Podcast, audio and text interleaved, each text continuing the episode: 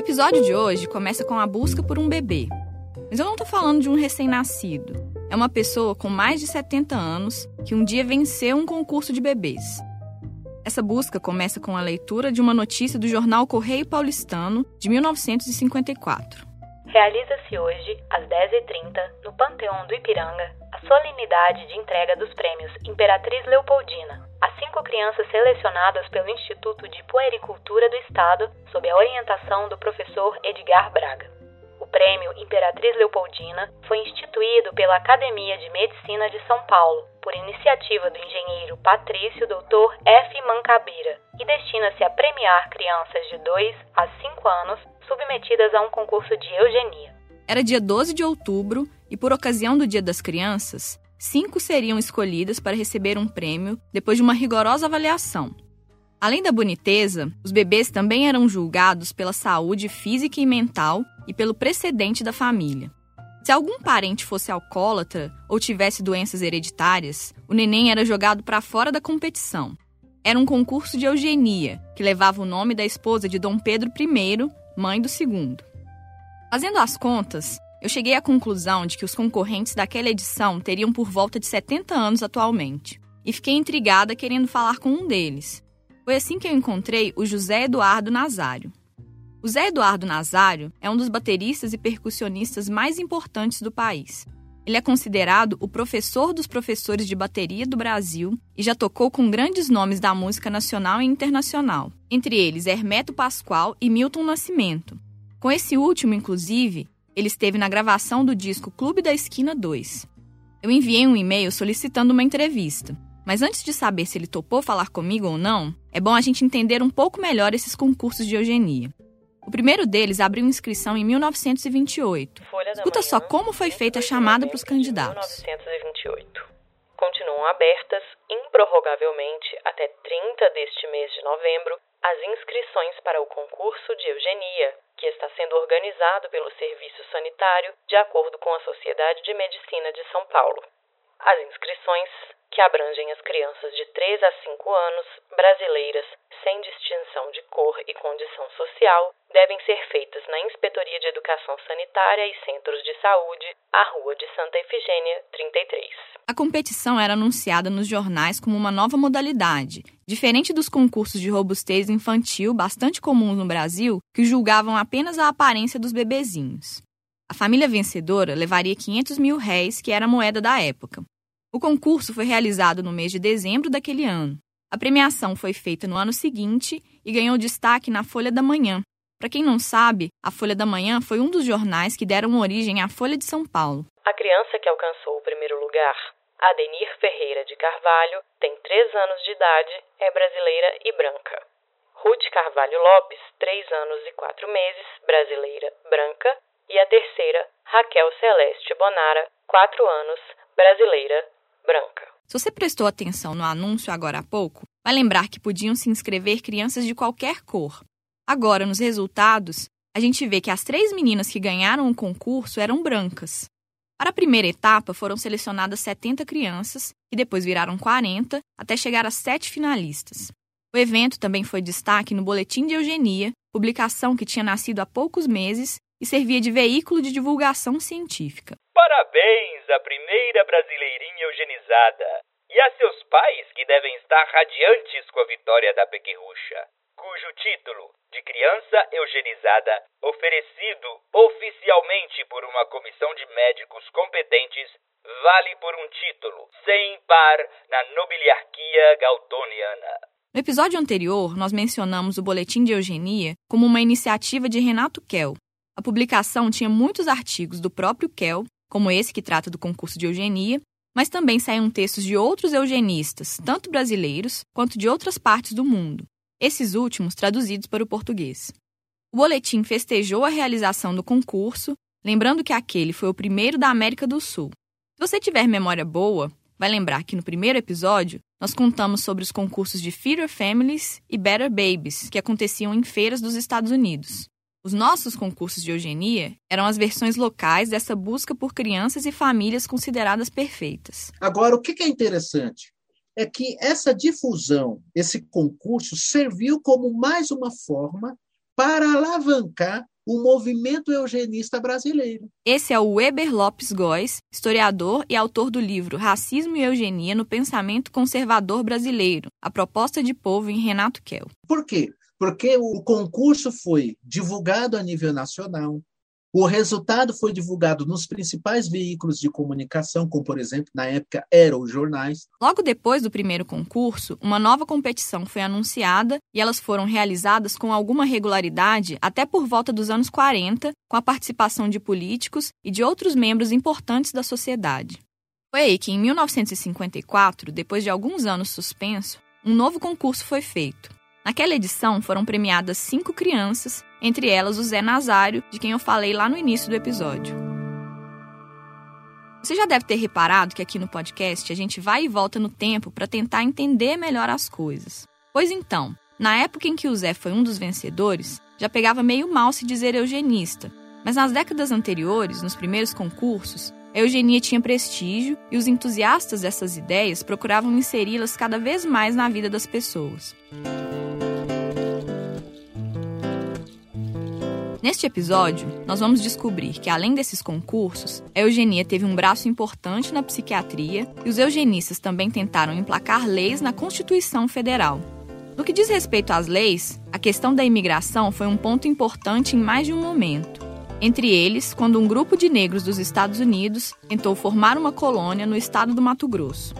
Eu sou Jéssica Almeida e esse é o Pelo Avesso Nessa primeira temporada, produzida em parceria com o jornal O Tempo e apoio do Instituto Serra Pilheira, nós estamos revirando histórias da eugenia no Brasil.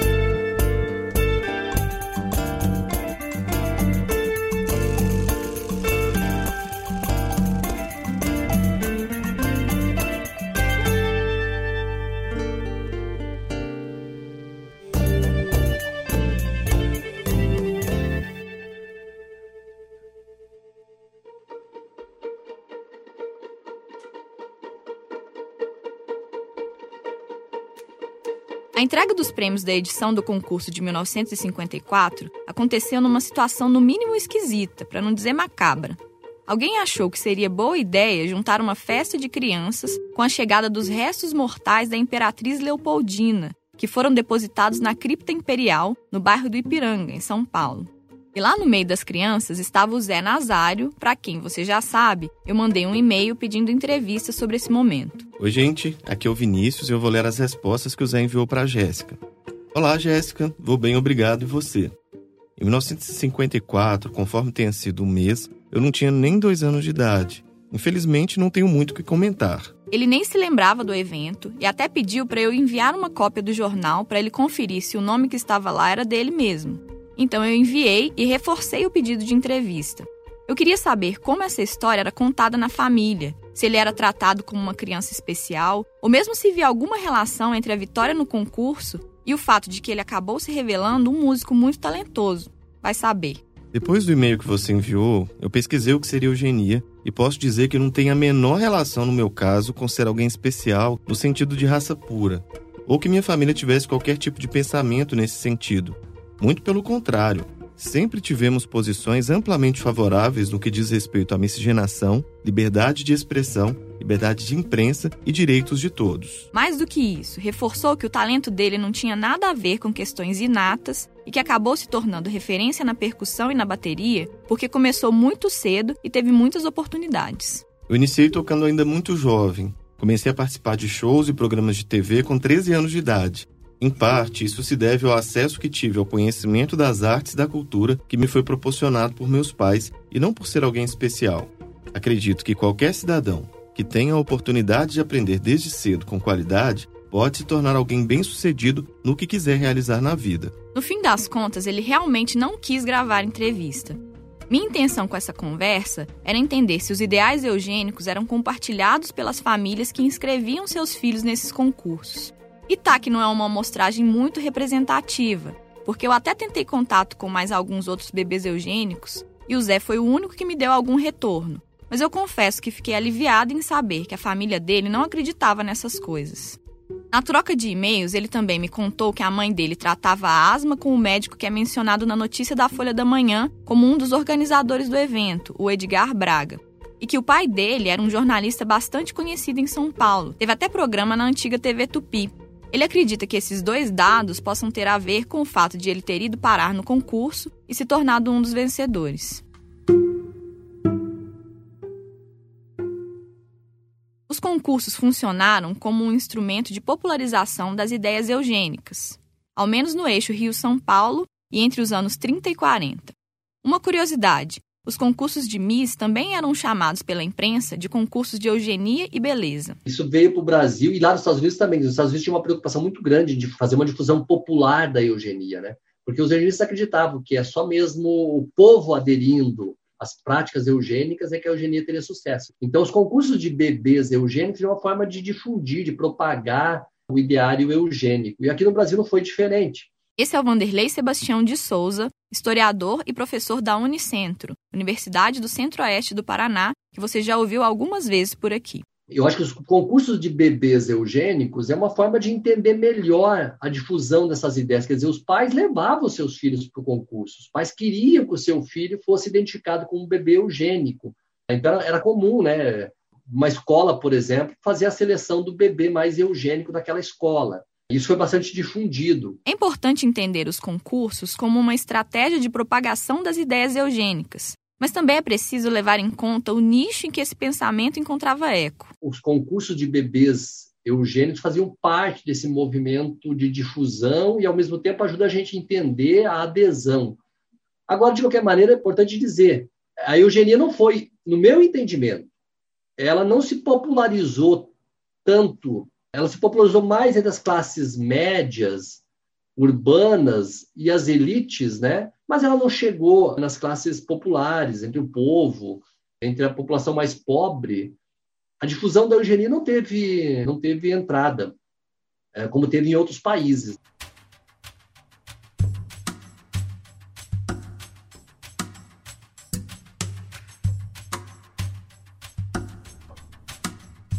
Falamos lá atrás sobre os concursos de robustez infantil, que eram a competição irmã dos concursos de eugenia. Eles começaram muito antes e continuaram a acontecer depois que a eugenia entrou em descrédito. E aí vai mais uma curiosidade. O compositor Noel Rosa venceu um desses concursos quando tinha 10 meses de idade.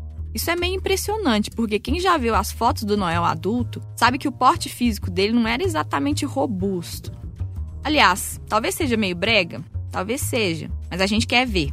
Se você participou de algum concurso de bebês fofinhos e quiser mandar foto, compartilhe nos stories do Instagram e marca a gente ou faz menção no Twitter. Nossa arroba é pelavessopod. Essas competições também davam dinheiro para os vencedores e eram menos exigentes porque não tinham em vista o ideal eugênico.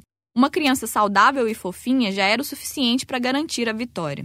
Acontece que o resultado de um desses concursos, por volta de 1937, teve consequências no mínimo complicadas. LBG, de 30 anos, começou a apresentar perturbações dois dias antes de ser internada.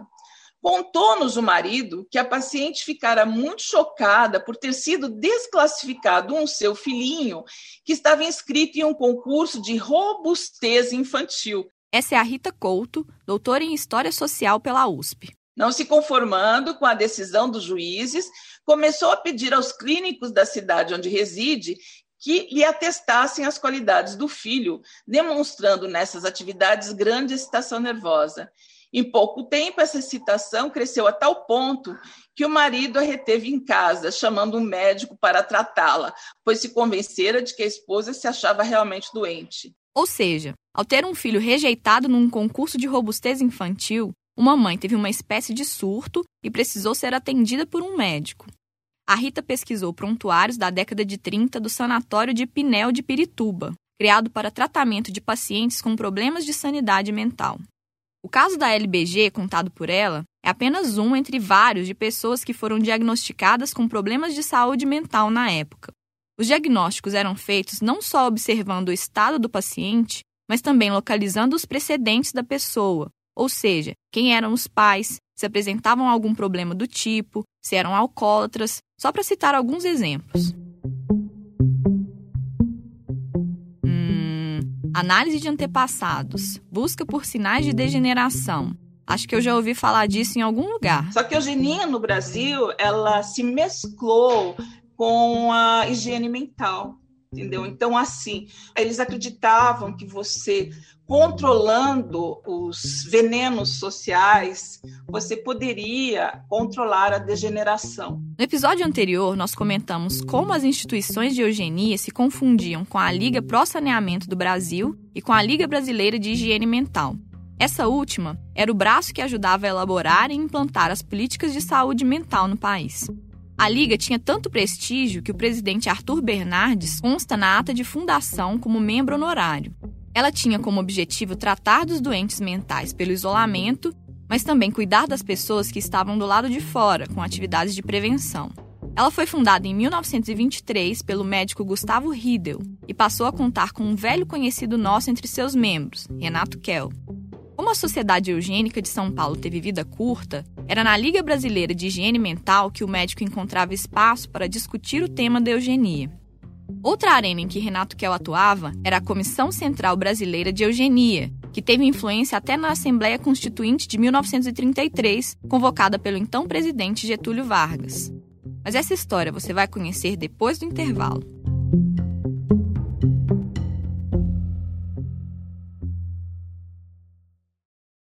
Oi, Bia Guimarães aqui. Eu sou uma das apresentadoras do podcast 37 Graus.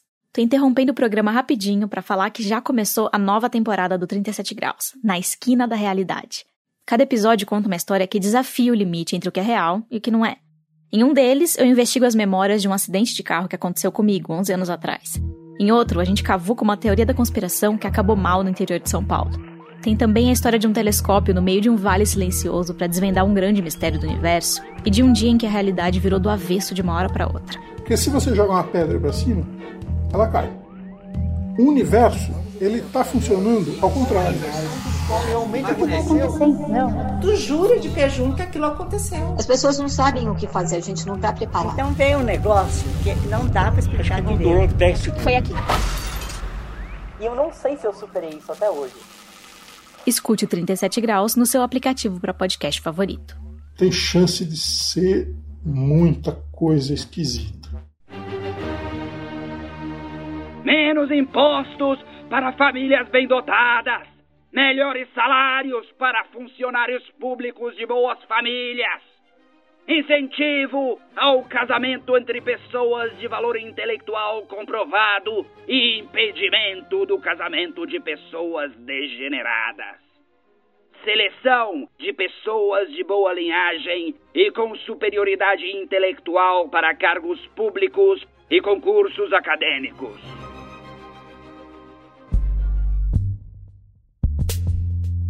Não, isso que você ouviu não é plataforma política de partido de extrema direita. Essas são algumas das propostas que a Comissão Central Brasileira de Eugenia apresentou para a Assembleia Constituinte, instalada no ano de 1933 e que se estendeu até 1934. Essa comissão foi fundada por Renato Kell para institucionalizar a eugenia no Brasil e, segundo ele, promover a regeneração integral da nacionalidade. Ela é posterior à Sociedade Eugênica de São Paulo que tinham objetivos parecidos, mas com atuação restrita ao Estado e uma vida curta, já que Kel se mudou para o Rio de Janeiro. Getúlio Vargas convocou uma constituinte após o Estado de São Paulo levantar a revolta constitucionalista de 1932. Os paulistas perderam a guerra, mas levaram a promessa de uma nova Carta Magna. Os eugenistas reunidos na comissão farejaram ali uma oportunidade de emplacar leis, então, eles se reuniram e passaram a debater uma série de medidas para serem colocadas em votação pelos deputados responsáveis pela redação das leis. A Constituinte, portanto, se a gente está falando da Constituinte de 84, a gente está falando de um momento muito chave na história da eugenia, né? muito lembrado na história da eugenia, que é o contexto da aprovação da lei de esterilização na Alemanha nazista. Esse é o professor de História da PUC-Rio, Pedro Munhoz. No doutorado, ele pesquisou o intercâmbio intelectual da psiquiatria, neurologia e eugenia entre o Brasil e a Alemanha. O texto apresentado à Assembleia Constituinte diz explicitamente que as propostas estavam de acordo nos pontos fundamentais com a Comissão da Sociedade Alemã de Higiene Racial, instalada em 1931. Apesar de a proposta final não falar em esterilização, o tema foi debatido pela imprensa. Uma série de entrevistas, também chamada de inquérito, foi realizada pelo jornal o Globo sobre a possibilidade de aprovação de leis semelhantes às da Alemanha por aqui também. A primeira delas foi aquela com a frase e a foto do Renato Kell estampadas na primeira página, que nós comentamos no episódio anterior. Apesar da rotina e dos fetichistas, a esterilização se tornará futuramente uma realidade também no Brasil. Lembrou? E esse inquérito, ele basicamente né, era composto por, por volta de 10 entrevistados, né, médicos e cientistas intelectuais, né, antropólogos, né, importantes da época, e são todos interrogados sobre o que acham dessa lei. E o que chama muita atenção é que apenas dois se mostraram contrários, dizendo que não, não tinham certeza, né? não estavam convencidos de que essa lei era benéfica. Do lado dos contrários, um dos entrevistados foi o Roquete Pinto, aquele médico e antropólogo do Museu Nacional que acompanhou João Batista de Lacerda no Congresso Universal das Raças e fez o cálculo de que o Brasil branquearia em 100 anos. Na ala dos favoráveis, o já citado Renato Kell teve a companhia da maior parte dos entrevistados, e entre eles estava o Pacheco e Silva. Aqui vale a pena a gente parar um pouco para falar desse personagem.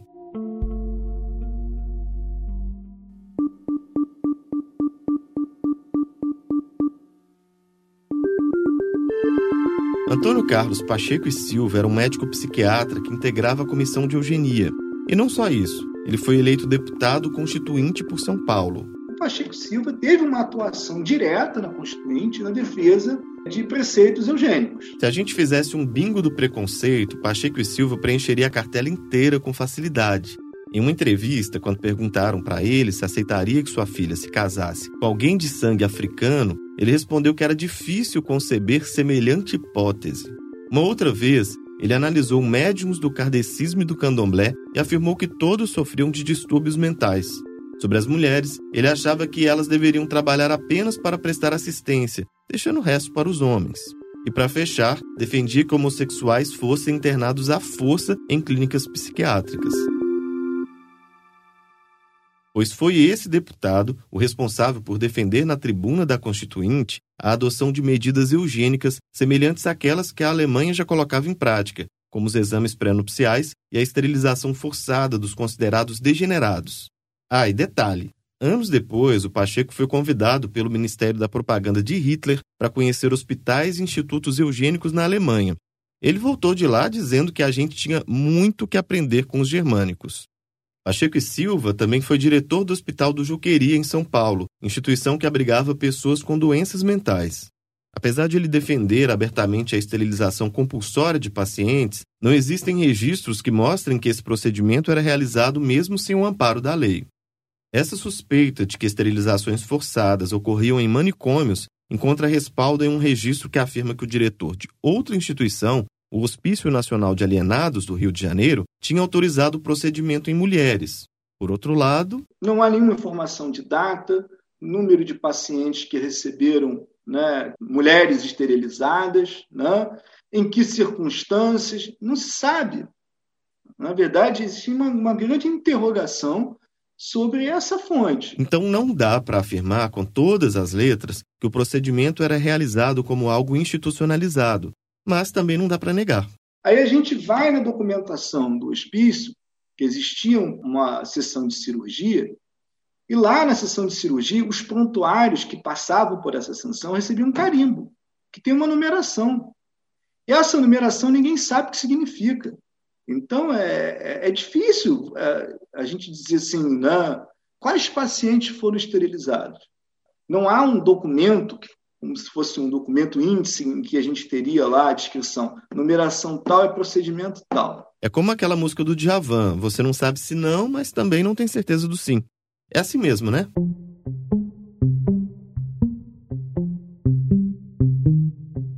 Bom, voltando ao debate, uma das grandes oposições ao controle de natalidade forçado proposto pelos eugenistas veio de uma instituição poderosa. O catolicismo foi um elemento importante para explicar por que, digamos assim, as medidas mais duras de eugenia não passaram no Brasil. A igreja já fazia oposição lá fora às leis de esterilização alemãs. Em 1930, uma encíclica do Papa Pio XI, Encíclica é uma carta com instruções sobre a doutrina católica.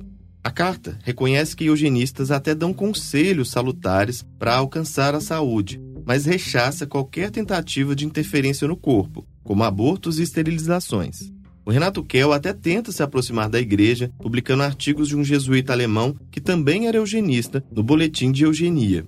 Como ele não recebe retorno e, mais ainda, continua observando resistências, ele escreve em 34 um artigo crítico ao catolicismo, né, como um entrave, não só para a ciência, mas para a própria ciência eugênica.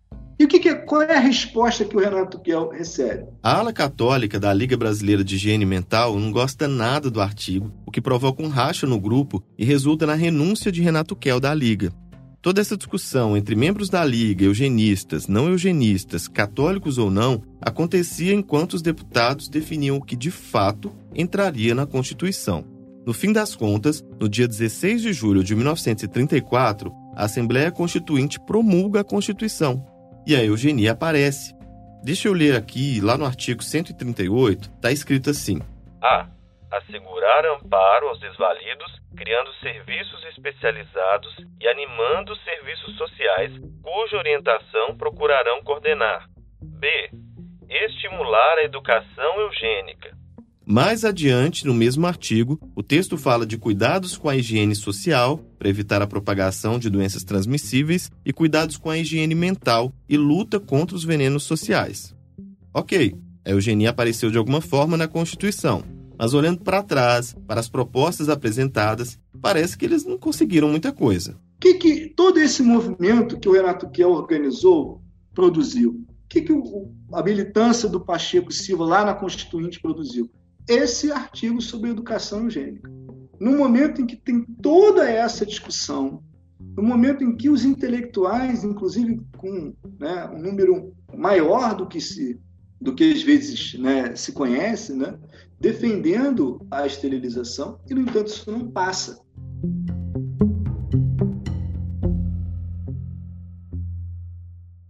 O estímulo à educação eugênica podia representar uma maior presença da educação física nas escolas, por exemplo. Os educadores físicos da época estavam totalmente alinhados à ideia de eugenia positiva, ou seja, um conjunto de práticas saudáveis e higiênicas ajudaria a reduzir os defeitos de fábrica dos brasileiros que passariam essas melhorias para as futuras gerações. Existia a crença de que homens e mulheres que atingissem um corpo ideal seriam pessoas aptas para enfrentar os desafios do mundo. Então, mesmo que tenha sido bem menos do que a Comissão Central Brasileira de Eugenia esperava, esse artigo da Constituição representou a vitória do grupo que defendia a eugenia positiva. E, portanto, né, é também neste sentido que eu vejo a possibilidade de se falar sim numa derrota da eugenia negativa, o que não significa dizer que não houve eugenia negativa no Brasil. Ela houve, ela ocorreu, né? ela tinha audiência, ela não era consensual ela não consegue se colocar tal como foi colocado na Alemanha. Só para lembrar, eugenia negativa é aquela que tentava impedir a reprodução e circulação dos considerados degenerados. Mas nem tudo foi derrota para os eugenistas da ala radical. Renato Kell e Roquete Pinto integraram a comissão responsável por avaliar a política de imigração no Brasil. Pelo que nós contamos até aqui sobre cada um desses nomes, já dá para imaginar como cada um se posicionava com relação à vinda de estrangeiros para cá. O Renato Kell queria privilegiar europeus, principalmente do norte da Europa, para ajudar no branqueamento do país. Ele era totalmente contrário à vinda de africanos, árabes e japoneses, por exemplo. Aliás, a questão japonesa foi uma das mais polêmicas da época. O Kell dizia que os japoneses eram inassimiláveis ou seja, tinham dificuldade de se integrar à cultura brasileira. A ideia era barrar navios inteiros de imigrantes indesejados, copiando uma prática que era comum nos Estados Unidos. O Roquete Pinto, por sua vez, era favorável à restrição de imigrantes, mas. O Roquete Pinto entendia que essa seleção deveria ser individual, ela não deveria partir do grupo. Vanderlei Sebastião de Souza aqui mais uma vez. Individual por quê? Porque ele acreditava que se os imigrantes fossem saudáveis, fisicamente perfeitos do ponto de vista, né, não tivessem deficiência física, não tivesse qualquer tipo de fragilidade de sua saúde, doenças, por exemplo, visíveis, esse imigrante poderia ser muito tranquilamente aceito, independente da sua origem racial, ou seja, independente da cor ele deveria ser aceito no Brasil. Ou seja, o Roquete Pinto queria que a análise fosse feita caso a caso. Não importava se a pessoa estivesse chegando da Suécia ou de Angola. A proposta parecia bastante razoável e talvez por isso mesmo ela foi rejeitada. O Roquete Pinto é, é derrotado no, dentro da comissão, porque o Renato Kell e o Oliveira Viana tinham visões muito semelhantes. Ambos eram autores considerados assim racistas, considerados autores que apostavam no branqueamento, autores que desejavam o branqueamento do Brasil, exatamente a partir de uma política rigorosa de seleção imigratória. Né? A emenda 1619 da Constituição de 1934 foi aprovada estabelecendo cotas de 2% do contingente de imigrantes que já tinham aportado aqui nos 50 anos anteriores para cada país. Por exemplo, se já tivessem vindo 100 pessoas de determinado lugar, só mais duas seriam autorizadas a vir. Como a imigração europeia tinha sido predominante nos 50 anos anteriores à lei, mais europeus seriam autorizados a entrar aqui do que asiáticos, por exemplo. E essas cotas favoreciam amplamente a entrada de imigrantes europeus, eh, impedia a entrada de africanos, impedia a entrada de imigrantes árabes e reduzia consideravelmente a entrada de imigrantes asiáticos. Agora vamos lembrar que essa Constituição não durou muita coisa. Em 1937, três anos depois, Getúlio deu o golpe que instituiu o Estado Novo e promulgou um novo conjunto de leis. As regras de imigração continuaram as mesmas, mas a palavra eugenia evaporou da Carta Magna. Bem mais adiante, já em 1945, Getúlio publicou um decreto-lei sobre imigração, que mantém as cotas e deixa explícito que a política parte da necessidade de preservar e desenvolver, na composição étnica da população, as características mais convenientes da sua ascendência europeia. Esse não foi o único momento em que a questão da imigração foi alvo de disputas entre parlamentares. Na década anterior, a possível vinda de um grupo de imigrantes negros dos Estados Unidos para o interior do Brasil gerou fortes reações. Mas isso nós vamos entender depois do intervalo.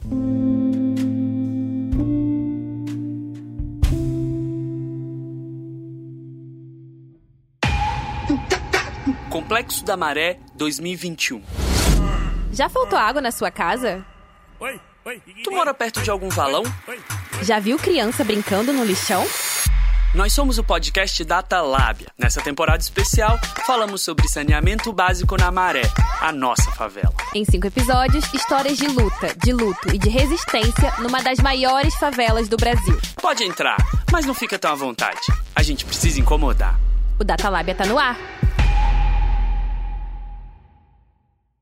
Então me explica como é que foi isso. Então, o que, que acontece? Desde o século XVIII tinha um movimento emigracionista uhum. da parte dos negros norte-americanos, porque eles achavam que não tinha muito como resolver a situação deles lá nos Estados Unidos. Certo. Esse pessoal achava que eles precisavam dar um jeito de voltar para a África de alguma forma. Uhum. Aí, no século XIX, teve a Guerra de Secessão, a emancipação dos escravizados, eles até conseguiram alguns direitos, só que logo depois vieram as leis de Jim Crow lá, uhum. que institucionalizaram a segregação, e aí começaram a acontecer uma série de linchamentos, e aí esse movimento imigracionista se fortaleceu outra vez. Uhum. E no início do século XX, o Brasil começou, o governo brasileiro começou a pagar anúncios nos jornais dos Estados Unidos, chamando os cidadãos norte-americanos para emigrarem para cá cidadãos em geral. Uhum. E aí, o próprio governo brasileiro, na, na figura do Ministério da Agricultura,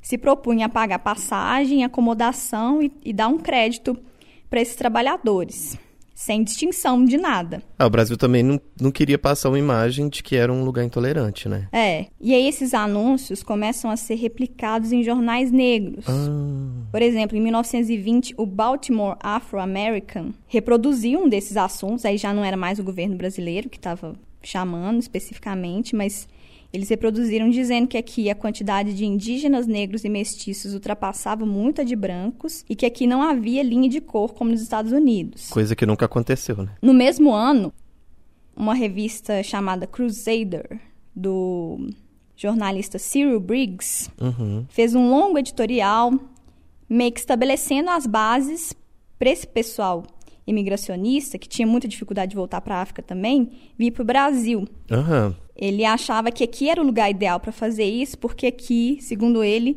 Era um Eldorado econômico. Nossa.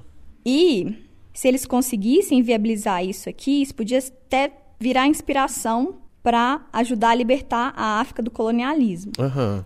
Enfim, então criou-se essa ideia entre os negros imigracionistas de que o Brasil era esse paraíso que estava interessado só nas habilidades dos imigrantes e que não fazia distinção de raça. Uhum. Pois bem, no mesmo ano de 1920, um grupo de negros da cidade de Chicago criou a BACS. Uhum. O que, que era BACS? BACS é uma sigla para Brazilian American Colonization Syndicate, ou, na minha própria tradução, Sindicato da Colonização Americano-Brasileira. Uhum. Era um grupo de pessoas que se juntou para tentar viabilizar essa vinda do pessoal para cá.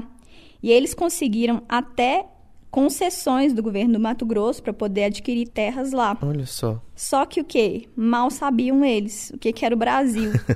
Porque aí o FBI ficou sabendo disso Nossa. e informou para o governo brasileiro. E aí começou uma série de movimentações.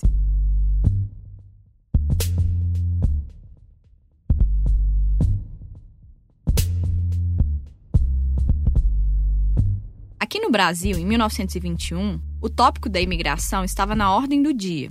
Ainda existia o desejo de branquear a população com a vinda de imigrantes europeus. Mas aos poucos, esses estrangeiros foram perdendo a aura de portadores do progresso da civilização, principalmente por conta das greves que alguns deles fizeram ao longo da década de 1910. Então, naquele ano, acabou sendo aprovada a chamada Lei dos Indesejáveis, que proibia a entrada de prostitutas, deficientes físicos, mentais e de idosos, e, ao mesmo tempo, estabelecia a expulsão de imigrantes que perturbassem a ordem política. O jornal Correio da Manhã, do Rio de Janeiro, chegou a parabenizar o governo por agir para impedir a entrada de europeus parasitários que aqui desejavam viver sem trabalhar e dos profissionais da desordem política. Teve também quem continuasse a defender a imigração, mas no geral as opiniões não eram muito favoráveis na imprensa. Foi sob esse clima que chegou a notícia da Bax e seu desejo de se estabelecer no Mato Grosso. Porque você vai ter, depois da Guerra de Secessão, já uma questão dos negros norte-americanos pensando né, em ganhar outros espaços e outras terras. Esse é o André Mota, professor do Departamento de Medicina Preventiva e coordenador do Museu Histórico da Faculdade de Medicina da USP. E há uma há um certo movimento, há um interesse por terras, né? Porque eram pessoas que já tinham contato com o mundo da agricultura, de virem exatamente para o Mato Grosso. Mas se a imigração europeia já não era mais um consenso, imagina como foram as reações a uma possível vinda desses afro-americanos. No artigo Os Novos Imigrantes, do jornal O País, foi escrito o seguinte: Se é, porém, de tal imigração que precisa o país para a melhoria da raça, que o sangue europeu contaminou, por que então não suscitamos nós com a imigração dos pretos norte-americanos que agora começará? A imigração dos peles vermelha e demais índios, não só dos Estados Unidos, mas da Venezuela, da Colômbia, do Peru. Show de racismo, né? Mas nem sempre essas posições eram tão bem demarcadas. Porque, apesar de tudo, no contexto internacional, o Brasil gostava de se colocar como um território livre de preconceitos raciais. A suposta boa convivência entre raças diferentes era um elemento importante para colocar o Brasil em posição favorável no concerto das nações. Lembra como foi a participação brasileira no Congresso Universal das Raças, que a gente contou no segundo episódio?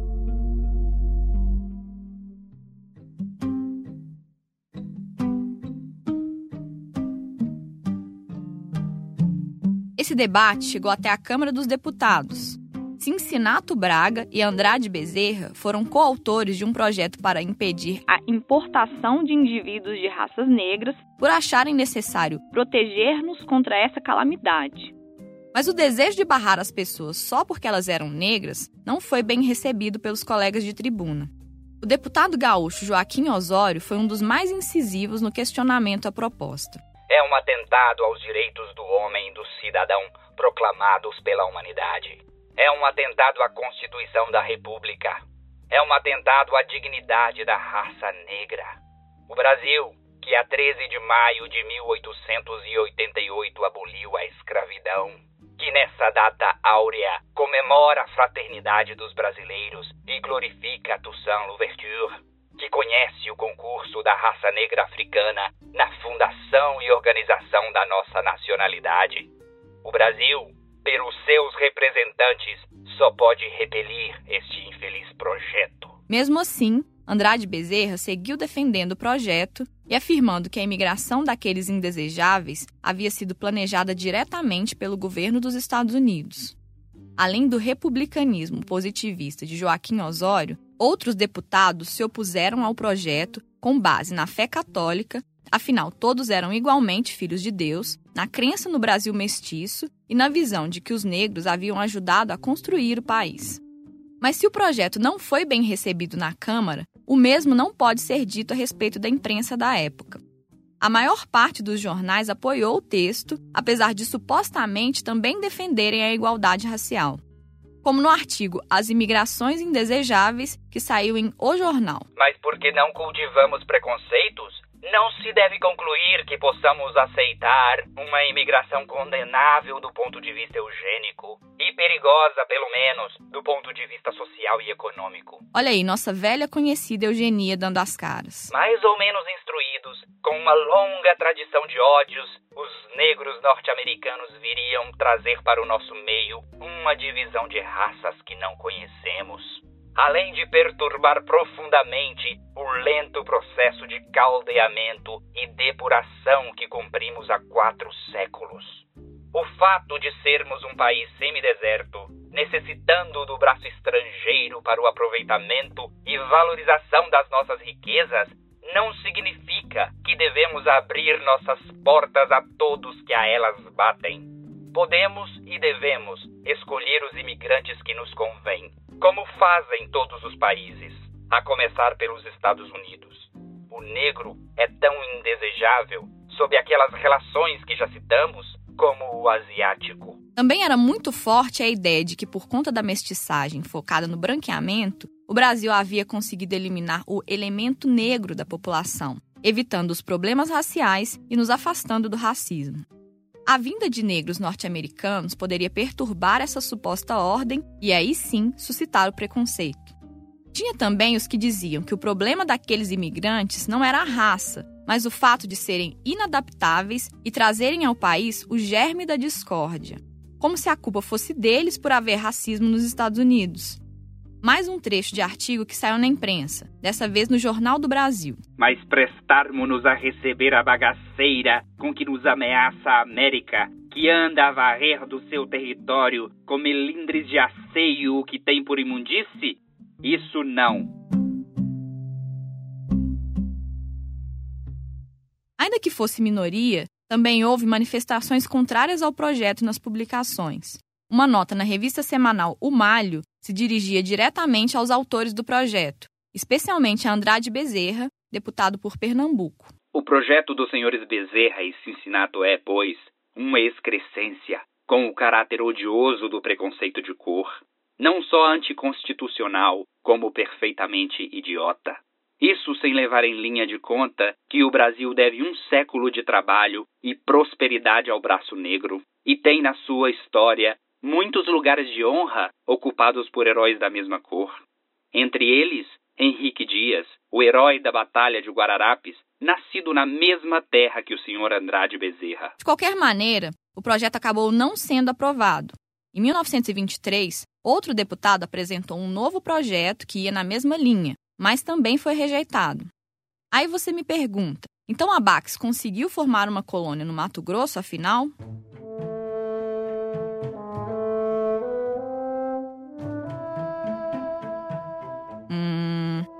Ainda que os projetos de lei não tenham sido aprovados, o Itamaraty negou o visto para os integrantes do grupo e o governo do Mato Grosso cancelou as concessões feitas a eles. Então, quando esses norte-americanos vêm, eles vêm um pouco com aquela ideia do capitalismo liberal norte-americano. Imagina no Mato Grosso, né? É quase impensável. É uma coisa fala assim, gente, que, que, que viagem foi essa? Né? Ninguém chegou para eles e falou: "Hello, deixa eu contar para vocês como é que é o Brasil", né? E então eles vão ser impedidos. E a grande parte da elite eugenista brasileira, obviamente que sempre foi contra esta presença, muito menos vindo negros de fora. Acontece que eles foram seduzidos por esse discurso que as elites gostavam de alardear de que aqui não havia preconceitos nem tensões raciais, apesar de que as práticas demonstravam exatamente o oposto. Porque era uma questão que eu acho que eles lá nos Estados Unidos não estavam completamente atualizados do que significou a nossa pós-abolição. Porque se lá, onde houve políticas reparatórias, ainda havia muitos problemas, imagine no Brasil, né? Que é a transferência do escravo para a miséria absoluta, como a grande parte foi jogada. Né, sem nenhum tipo de política compensatória, de política reparatória ou de reconhecimento deles como cidadãos de fato na formação da nossa própria nação. Ao longo dos anos 1920, houve outras tentativas de negros norte-americanos de imigrarem para o Brasil, todas elas impedidas pela não concessão de documentação. Há relatos, inclusive, de cooperação entre os governos dos dois países para desencorajar esse tipo de iniciativa. A partir de meados da década, até vistos para turistas começaram a ser negados.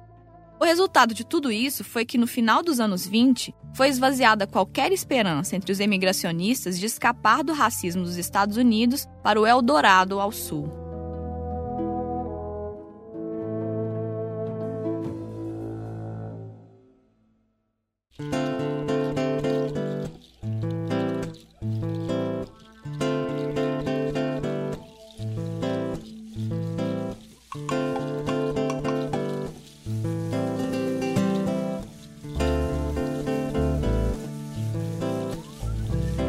A seleção de bebês perfeitos, a tentativa de criar leis baseadas em princípios eugenistas e a escolha de quem era digno ou não de se estabelecer no país, tudo isso tem como fundo uma tentativa de alcançar o brasileiro ideal, brasileiro eugênico.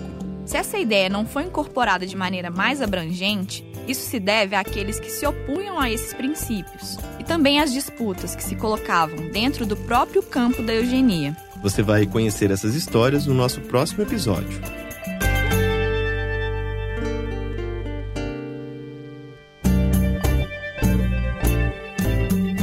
Pelo Avesso tem produção e apresentação feitas por mim, Jéssica Almeida. E por mim, Vinícius Luiz.